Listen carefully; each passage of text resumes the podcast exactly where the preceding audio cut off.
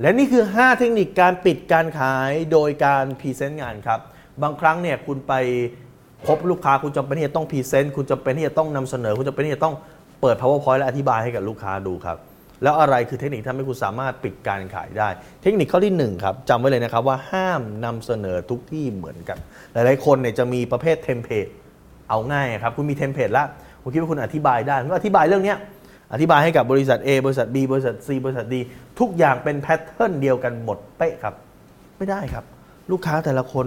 มีวิธีการคิดไม่เหมือนกัน ลูกค้าแต่ละคนมีปัญหาไม่เหมือนกันลูกค้าแต่ละคนมีโจทย์ไม่เหมือนกันแม้กระทั่ง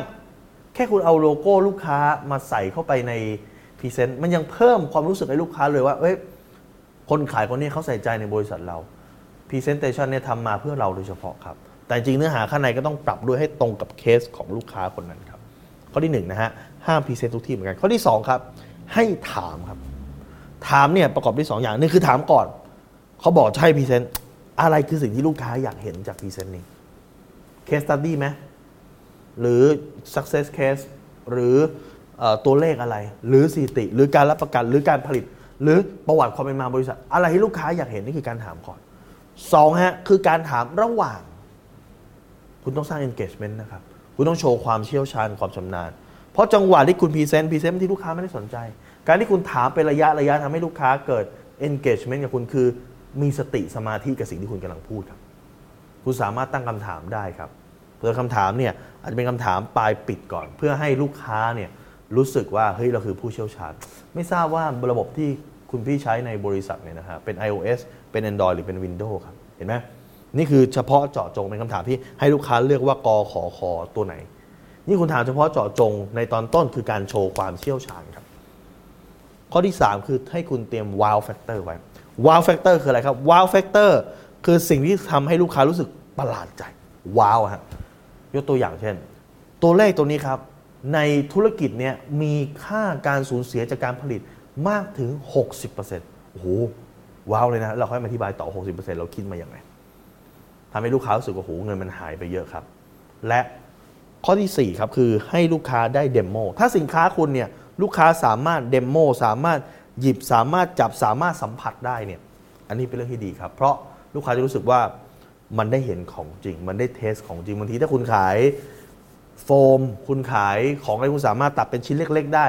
ตัดให้ลูกค้าดูครับ หรือต้องลองจุดไฟให้ลูกค้าดูว่าถ้าเกิดเผาไหม้เป็นแบบนี้นะให้ลูกค้ารู้สึกว่ามันสบายใจได้ครับ และข้อสุดท้ายข้อที่ 5 ครับคือ คุณอย่าลืมถามในขั้นตอนต่อไป next step ครับ หลังจากนี้เนี่ยใครเป็นผู้อนุมัติ ถ้าในห้องประชุมเราตกลงแล้วใครเป็นผู้อนุมัติ หรือผมต้องไปดำเนินการอย่างไรต่อครับ เพราะว่าในแต่ละบริษัทเนี่ยมันมีขั้นตอนของการ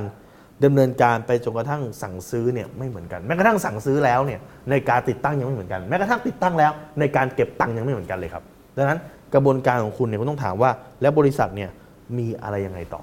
next step คืออะไรครับ และนี่คือ 5 วิธี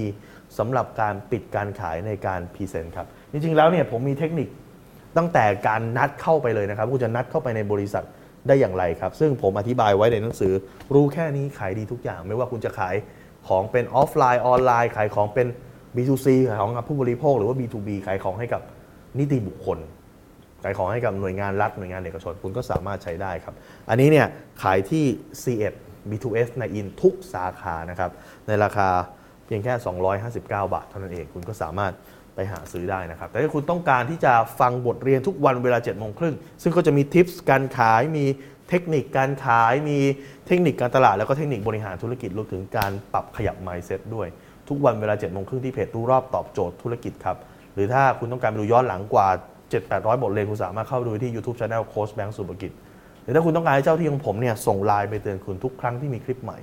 คุณสามารถอะไรที่อาศัยแบงก์สุภกิจครับทุกครั้งที่มีคลิปใหม่เราส่งคลิปตรงไปที่มือถือคุณโดยทันทีครับ